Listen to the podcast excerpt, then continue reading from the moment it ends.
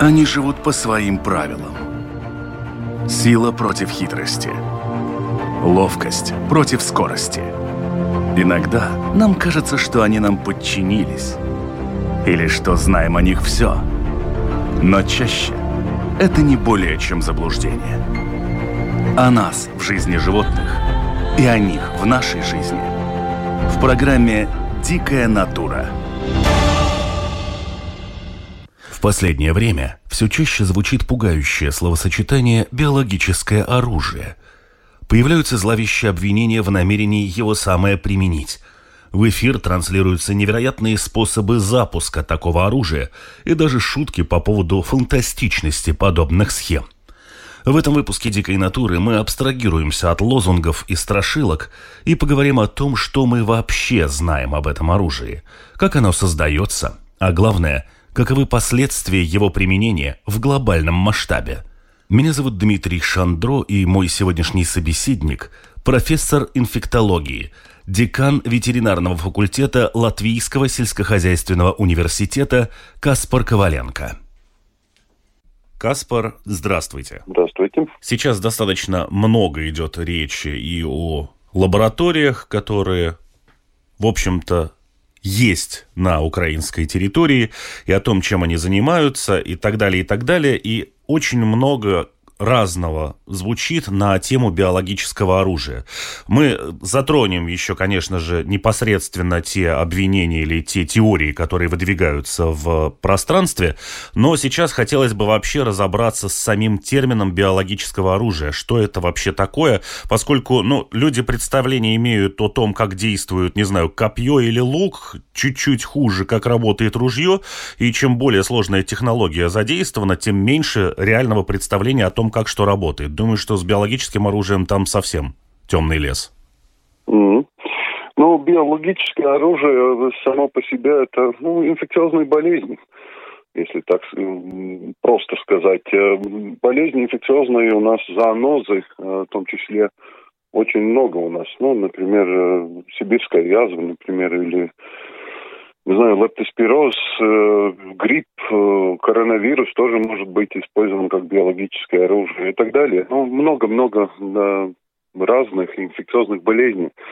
Но если говорить насчет э, биологического оружия как такового, тогда э, есть такое, такая проблема, что, например, вирусы, чтобы вирусы использовать как биологическое оружие, например, ну, как коронавирус, он слишком, э, э, слишком трудно его прогнозировать, как он будет э, меняться во время ну, такой, такой масштабной инфекциозной как бы атаки. Но потому и, например, те, той же России, например, есть биологические эти фабрики или есть производство биологических оружий, несмотря на то, что есть э, конвенция ООН, конвенция ООН э, насчет прекращения производства биологических оружий. Кажется, в 1972 72 году Советский Союз подписал эту конвенцию тоже. Но несмотря на это, производство биологических оружий в Советском Союзе продолжалось. И там довольно много людей было за ну, работали в этой программе. А, ну, и главное биологическое оружие, которое делалось, это сибирская язва. Она очень летальная, ее можно э, сделать еще летальной, и нету возможностей, ну, например, если сибирская язва или бактерия, она называется Bacillus anthracis, а, она ну, находится в почве, где, например, животное умерло, и эта бактерия может сохраниться в почве более 100 лет. И после, ну, например, мы такую бактерию найдем в земле, в Латвии тоже есть захоронение животных, э, которые умерли от этой сибирской язвы. Мне кажется, последняя э, вспышка была в 1989 году, недалеко от Елгови. А, но, несмотря на то, эту бактерию можно сделать э, сильнее. Она не будет э, реагировать на, на антибиотики, например, ну, будет труднее ее лечить. Например, нормальная сибирская язва, ее можно лечить антибиотиками, тем же самым пенициллином, например. А если эту бактерию, а, ну, нормальным путем как бы переделать э, на более патогеническую, она не будет реагировать на эти антибиотики, ну, труднее будет ее лечить. Или невозможно ее лечить. Э, и она может также, э, можно переделать ее, и она будет вызывать более серьезный, ну, серьезный эффект на, на жизнь, на, ну, на здоровье человека или на животных. Также есть биологическое оружие, есть и ну, тоже как бы биологическое оружие, но оно э, приспособлено для уничтожения животных, чтобы вызвать голод и так далее. Ну, например, та же самая сибирская язва, только у нее есть э, штаммы, которые больше э, опасны животным и меньше людям, и наоборот. Ясно. Ну, то есть, э, таким образом можно, например, выкосить сельскохозяйственную отрасль животноводства все и оставить людей без еды. Да. Например, в Японии, когда атака метро Японии, а, террористы использовали штамм, который опасен животным. Они не знали это. И э, в результате, ну, люди не пострадали, но животных э, в Токио не очень много, ну, коров и овец и так далее.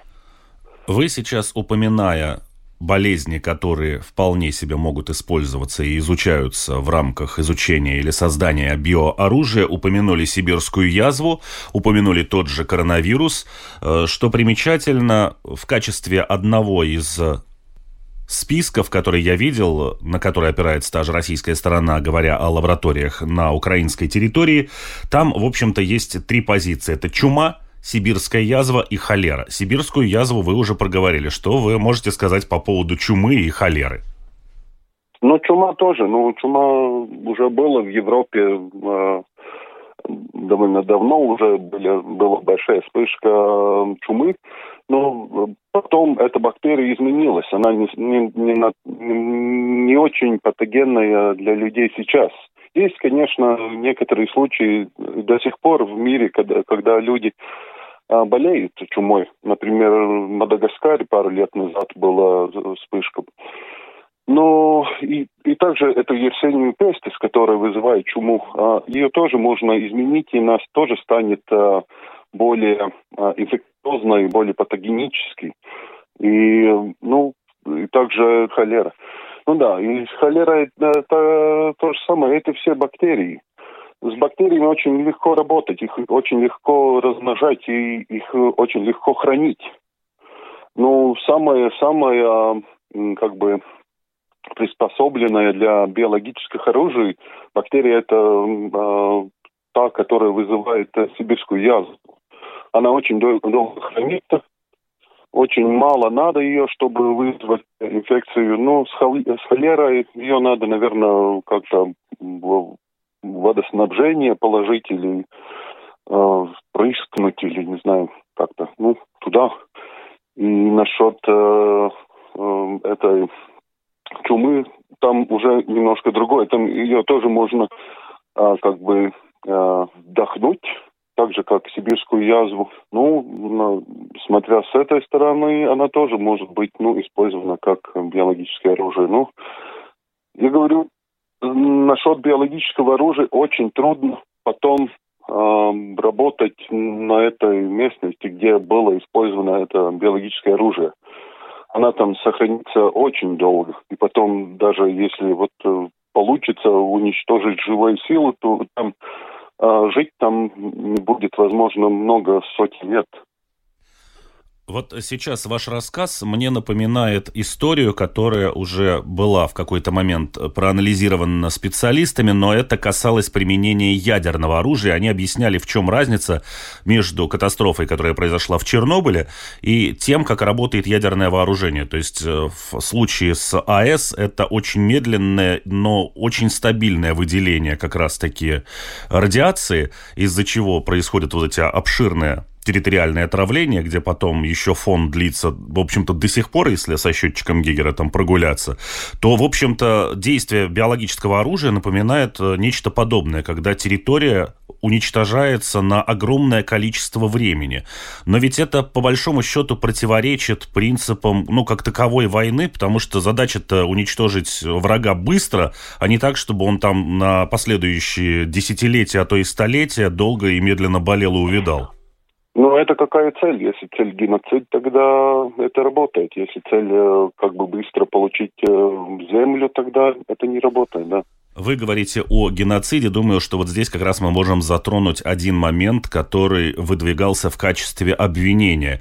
Это то, что разрабатываются некие вирусы, некие варианты биологического оружия, которые будут воздействовать исключительно на, например, не знаю, в данном случае говорят, что на русских, но мы можем взять э, любую национальность, а если мы возьмем еще наше не очень далекое советское прошлое, то можно выяснить, что как минимум на территории бывшего Советского Союза, включая сейчас страны, которые из него вышли и являются независимыми территориями, э, у всех есть достаточно большой бэкграунд разных национальностей. Это, по-моему, работать не может, ну, потому что у кого-то, как всегда, где-то есть, это могут быть русские, в каком-то поколении. Соответственно, это заденет, в общем-то, чуть ли не пол Европы, на мой взгляд.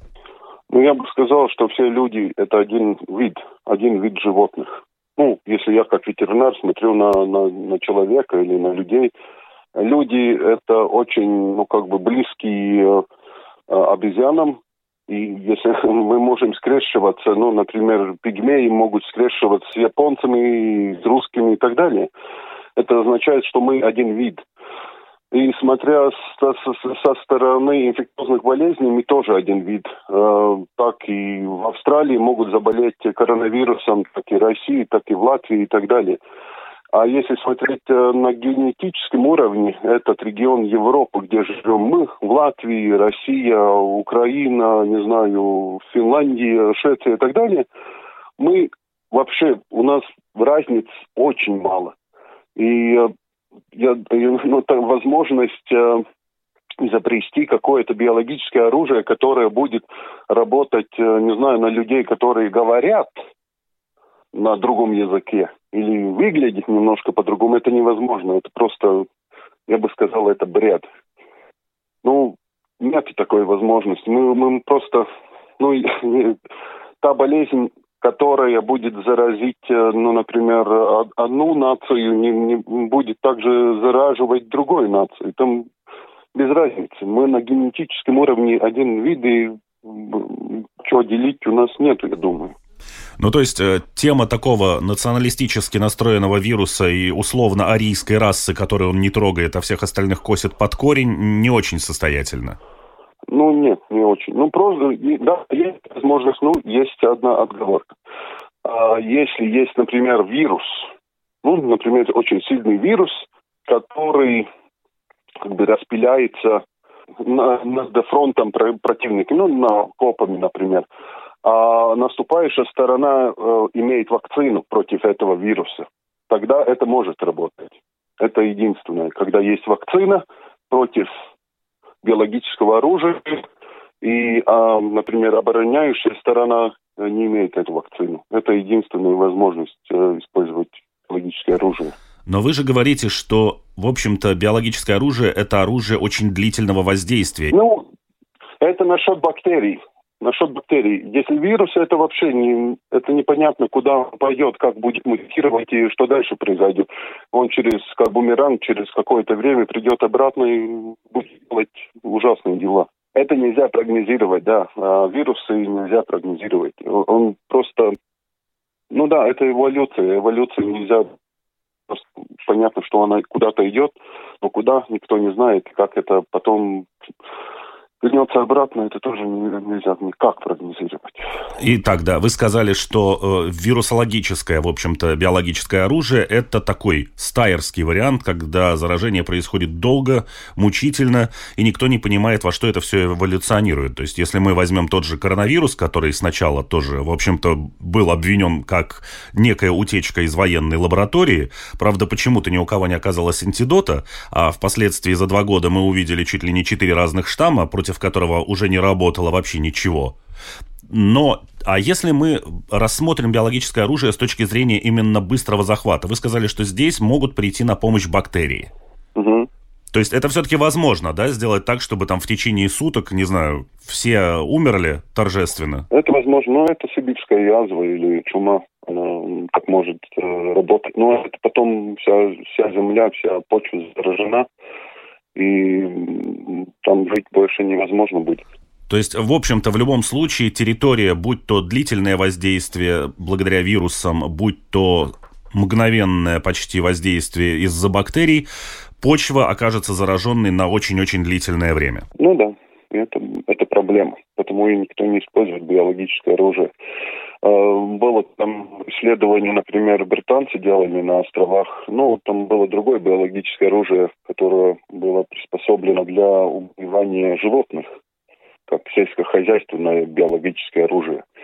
Ну, там выяснилось, что, ну, хорошие результаты. Конечно, овцы вымирают очень быстро, но потом эта почва все, там, метр надо сгребать эту почву и уничтожить, уничтоживать. Если мы говорим о оружии любого толка, будь то огнестрельное, будь то биологическое, будь то ядерное, это Первый момент, который возникает после его создания, разумеется, это вопрос доставки его в нужную точку.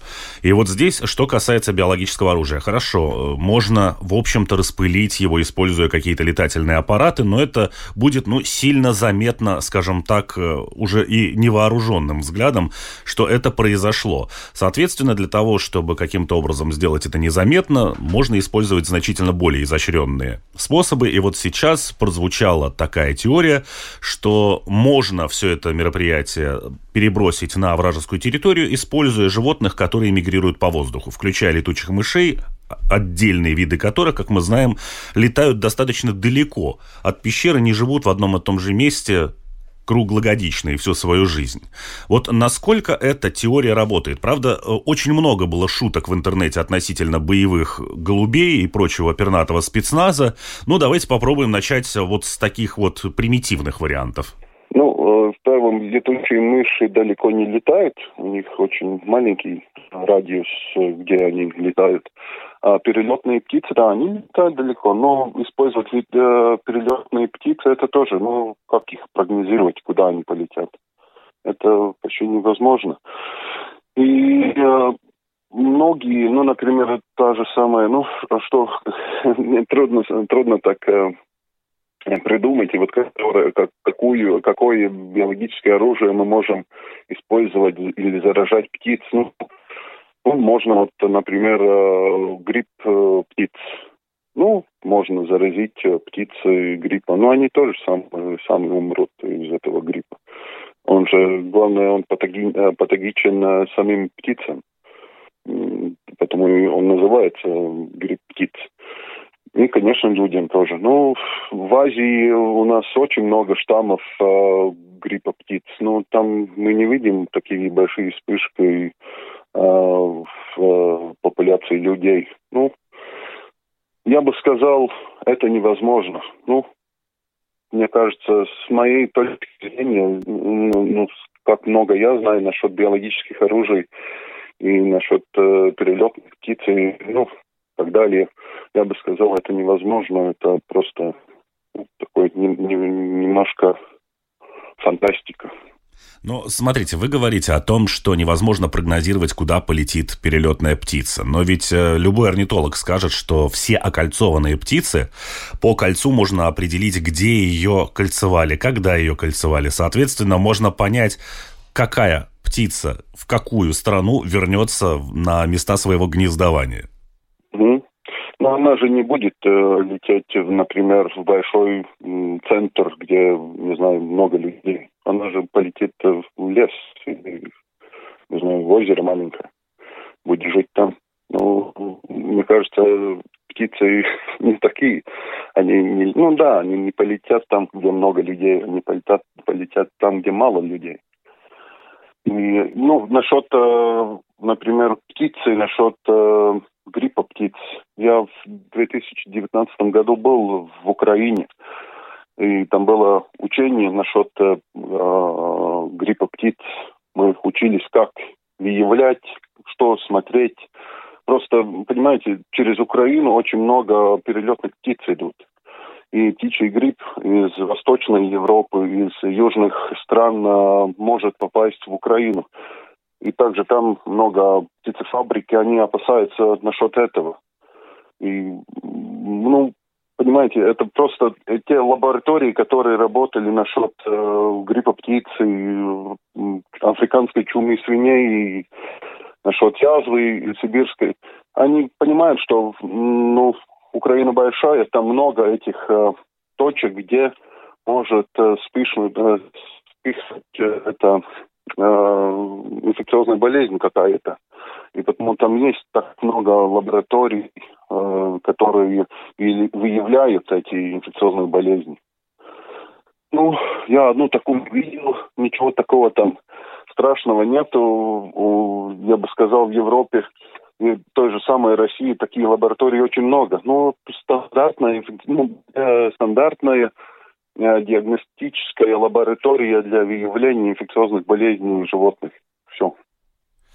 А тогда зачем нужно было отрицать их наличие на территории Украины, а потом нехотя признавать, что ну да, мы спонсировали, если это речь идет о заболеваниях, которые, в общем-то, исследуются в любой биологической лаборатории, которая занимается изучением вирусов? Ну, то, что, я, я бы сказал, то, что американцы – они, конечно, вложили деньги в эти лаборатории, потому что поня- э, поняли, что атака может произойти с другой стороны тоже.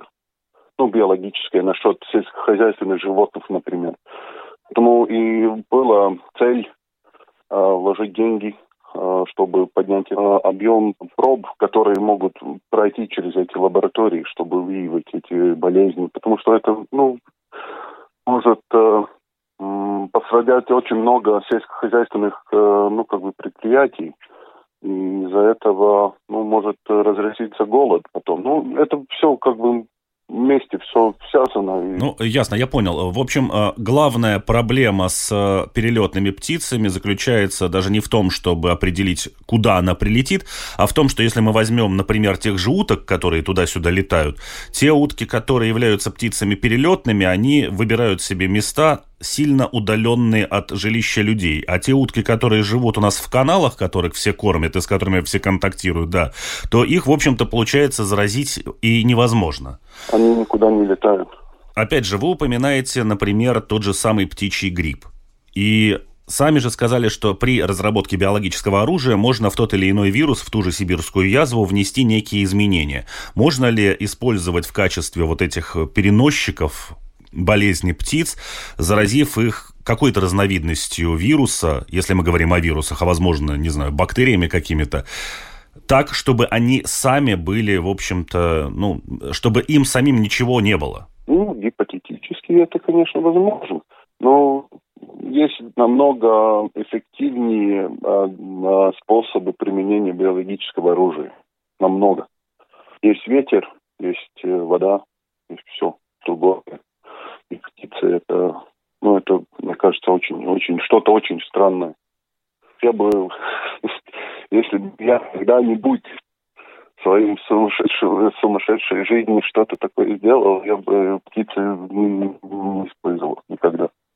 Это что-то совсем такое странное. Существует огромное количество всевозможных э, брошюрок э, руководству к действию, особенно это было во времена того же Советского Союза, когда вопрос э, ядерной войны был достаточно близок к своей реализации, о том, как действовать, как распознать. И, в общем, какие-то такие житейские вещи, которые должен понимать и уметь э, сделать обычный гражданин, не будучи там ядерщиком или еще кем-то. Если мы затронем тему именно биооружия, это как-то может распознать простой обычный человек? Когда очень много уже людей умерло, тогда это уже понятно.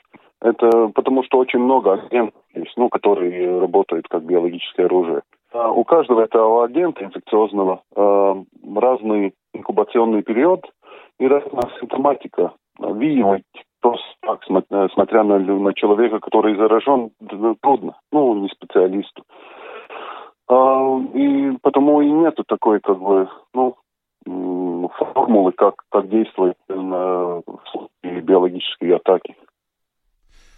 То есть э, какие-то такие варианты встать в дверной проем или э, выпить еще чего-нибудь йодированного, Нет. это в данном случае не работает. То есть в тот момент, когда люди понимают, что атака совершилась, это значит, что уже, в общем-то, точка невозврата пройдена. Да, да, да. Ну, потому и есть конвенция ООН, которая ну, позволяет э, делать биологическое оружие, хранить их. Ну, несмотря на это, есть некоторые страны в мире, которые это все равно делают. Ну вот э, конвенции конвенциями, а забавный момент такой в чем-то, можно сказать, трагикомичный, заключается в том, что если мы возьмем оружие не биологическое, а химическое, то, в общем-то, человек, который создал газ там на базе хлора, которым во время Первой мировой войны очень пользовались немцы, правда, довольно сильно скрывали, но использовали. Э, после запрещения производства химического оружия, спустя там буквально какие-то годы, человек, создавший это оружие, получил Нобелевскую премию. Да, но он же получил не за газ, он, мне кажется, получил за что-то другое. Он химик был какой-то. То есть, в общем-то, э, к чему мы пришли? Я так понимаю, что по большому счету ничего сделать э, ну, для людей, которые оказались э, в эпицентре вот этой атаки, никаких вариантов вообще для действий не существует? Или все-таки существует что-то, что можно сделать, чтобы хотя бы либо уменьшить последствия этого, либо каким-то образом добраться максимально быстро до помощи какой-то? Ну, да, помощь это, ну, как э, надо врача найти. Ну, понимаете, если там атака биологических оружий, тогда все будет ну, не все, а большинство людей, или много людей будут заражены, заражены тем, в том числе и врачи. И вся, ну, это, там вся система просто рухнет. Так же, как после ядерного взрыва. Это все, там уже, это уже катастрофа. Там уже дальше логики, логики никакой нет, просто надо как-то выжить и понять, что это было, какое биологическое оружие, там тоже это очень, я бы сказал, для многих людей это будет очень затруднительно понять, что это такое, и какой, или это бактерия, или это вирус, или какая бактерия это. Ну, я бы сказал, там, там пройдут, э, ну, я бы сказал, недели, пока поймут, что это такое, делать. Ну, для этого надо время, а этого времени там нету. Там, там два-три дня время есть, но этого не хватает. То есть фактически получается так, что у нас уйдет несколько недель на то, чтобы понять, что вообще что-то произошло, когда начнется, ну, некая эпидемия, либо еще что-то большее. Ну, я бы сказал, неделя, да. Еще неделя на то, чтобы вообще попытаться разобраться с тем, что же было использовано. А насколько я понимаю, это даже для ученых процесс очень такой сомнительный, потому что как вы в самом начале программы упомянули, в общем-то, биологическое оружие – это физически измененные либо вирусы, либо бактерии. То есть это, в общем-то, искусственно созданное каким-то ученым соединение. Это может быть даже не искусственно, это может быть что-то натуральное из природы. Например, э, в 1979 году была утечка сибирской язвы в России. А этот штамм, который они там делали, это был штамм из э, Санкт-Петербурга, э, который тоже из лаборатории биологический э, утек, мне кажется, в 1953 году. Ну, там, если мы, ну, как бы сказать, эта же бактерия, но она живет. Мне кажется, эту бактерию, которую использовали в Санкт-Петербурге, в том, в Ленинграде, это была из э,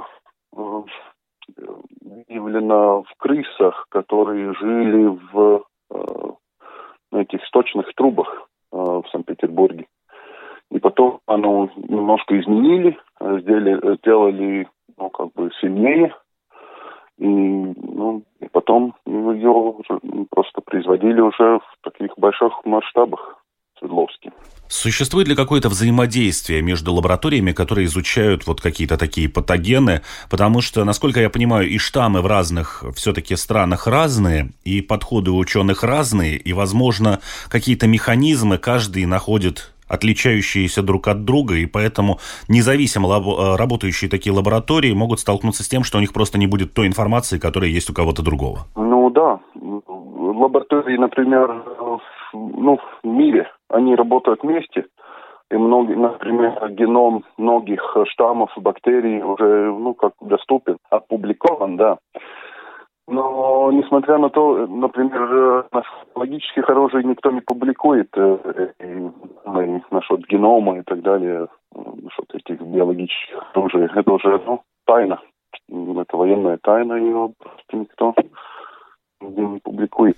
Я сейчас спрашиваю про взаимосвязь лабораторий, ну, скорее, наверное, уже не столько военных, сколько всеобщих, поскольку если действительно что-то подобное в мире сумасшедшее произойдет, то как раз-таки принимающей, скажем так, стороне придется подключать все свои возможные ресурсы для того, чтобы в максимально сжатые сроки разобраться с тем, что происходит. И тут уже, наверное, ну, не до военной тайны, как минимум на той территории, где это применили. Ну да, у нас такая самая близкая, самая, я бы сказал, лучшая лаборатория ну, в этом регионе у нас есть э, Швеция, да. Ну, там, там можно выявить э, такие агенты, ну, как биологические, э, биологическое оружие. У нас в Латвии такие возможности есть, конечно, но у нас нету такого уровня лабораторий. У нас нет уровня четвертый, у нас нет такой лаборатории просто. А можно ли вообще действительно доказать, что в данном случае речь идет не... Вот если мы опять вернемся к коронавирусу, вокруг которого было огромное количество споров, как же так э, зоонос оказался в популяции человечества и кто ему помог? И то ли это было через военных, то ли через Пангалина. В итоге вроде дошли к тому, что передача произошла каким-то невероятным, но естественным путем, можно ли выявить вот такой модифицированный вирус или модифицированную бактерию и сказать точно, что в данном случае мы имеем дело с чем-то, что было сделано искусственно? Э, есть, да, есть. Можно видеть э, как бы рукотворные такие ну, нюансы в геноме, например.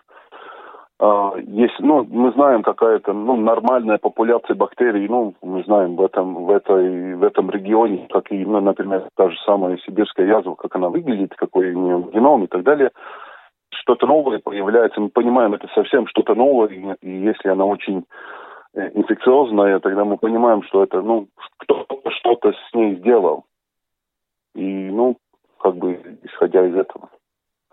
А по-другому ну, это трудно. Ну, я бы сказал, это очень трудно, но это требует очень много времени, чтобы это выявить.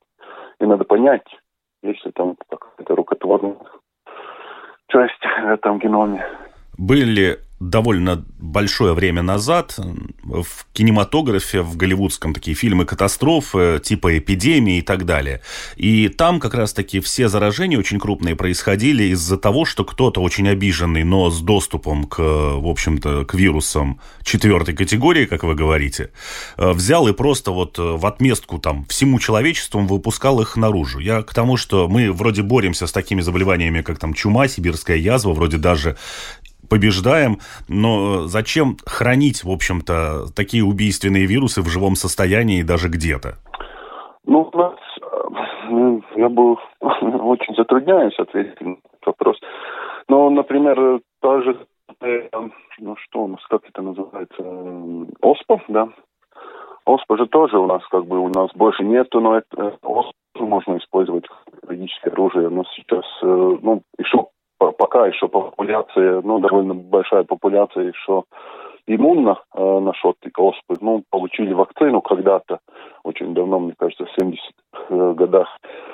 А, а та часть популяции, когда уже больше не будет, и уже все, могут заразиться опять. И мы понимаем, что, например, та же самая оспа коров, ее можно изменить и получить биологическое оружие которая будет убивать 98% э, человечества. Ну, это, мне кажется, это просто ужас, и нельзя это делать. И, ну, просто у нас есть же очень много возможностей убить друг друга. Ну, почему, почему мы это делаем, я не могу понять. Это одно. Но, мне кажется, нормальный ученый это никогда не будет делать. Но, конечно, есть ученые, которые немножко, может, не такие умные и, такие гуманные, и могут сделать какое-то сумасшедшее дело.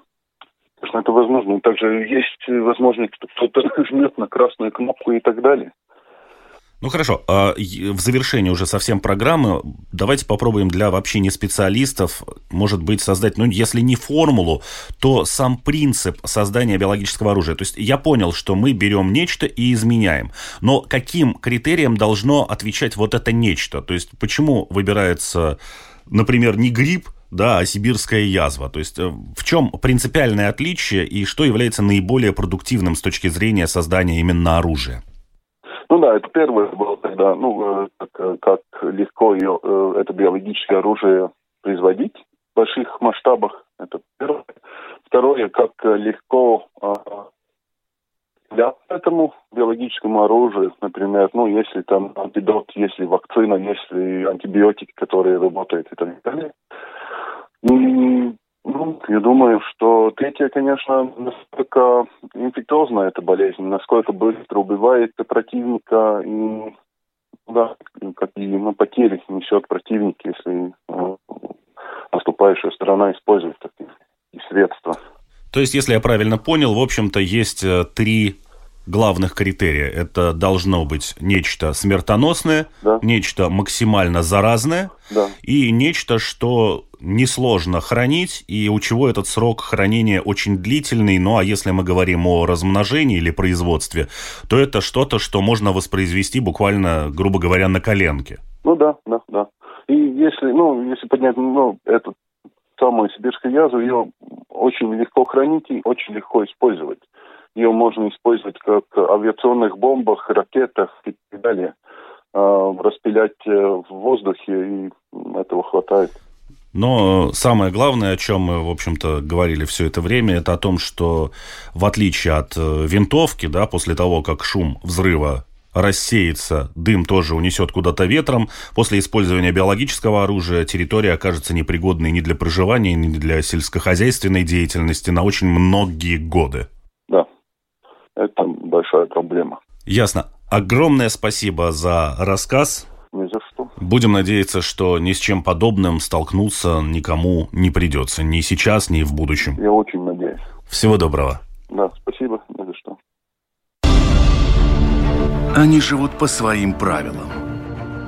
Сила против хитрости. Ловкость против скорости. Иногда нам кажется, что они нам подчинились или что знаем о них все. Но чаще это не более чем заблуждение. О нас в жизни животных и о них в нашей жизни. В программе «Дикая натура».